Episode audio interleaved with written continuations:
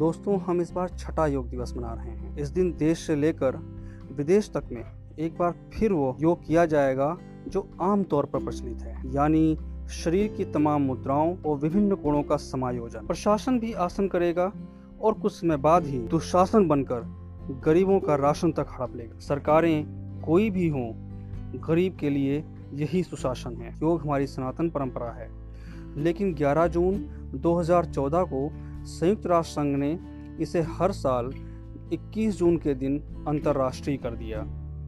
समस्या ये है कि 2015 से लगातार योग करने के बाद भी मन निरोग नहीं हो पा रहा।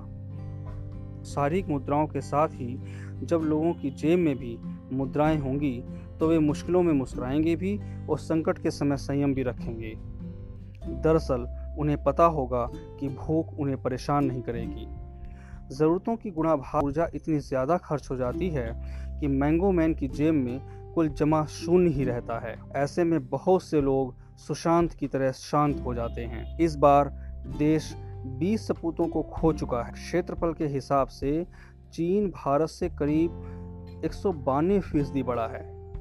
ऐसे में ये देखकर हैरानी होती है कि तमाम कीट पतंगे कीड़े मकोड़े कुत्ते, बिल्ली, सांप, नेवला खाने के बाद भी उसकी ज़मीन की भूख बनी हुई है। ऐसे में याद आती है लेखक टोलस्टाई की कहानी, कितनी ज़मीन। देखा जाए तो 2020 में भी साम्राज्यवादी सोच ज़िंदा है। करीब 2240 साल की गौरवशाली परंपरा समेटने वाली चीन की महान जनता को अपने हुक्मरानों से पूछना चाहिए कि वे अपनी निजी महत्वाकांक्षाओं के लिए राष्ट्र को दुनिया में तमाशा क्यों बना रहे हैं। भारत ने उन्हें बुद्ध दिए और वे मन को अशुद्ध कर दुनिया को युद्ध दे रहे हैं। गलवा में सैनिक ही नहीं मरे, महात्मा बुद्ध के तमाम उपदेश भी गल गए। पाखंड, झूठ और धूर्तता से चीन ने एक तरह अपने उल्टे शब्द को ही जिया है। दोस्तों, योग दिवस तभी सफल होगा जब सब लोग छल कपट से दूर भागकर संवेदनाओं को इतना गुना बढ़ाएँ कि चीनी पूरी तरह गल जाए। और दिलों का दिल से योग भी हो जाए। गुणों का जोड़ ऐसा हो कि उसका कोई तोड़ ना हो। वसुधैव कुटुंबकम का संदेश देने वाले देश की वसुधा जब संकट में है तो हम एक हो जाएँ। योग दिवस को महज इवेंट न बनाकर एक सेंट की तरह फैलाएँ, वो भी इस ख्याल के साथ।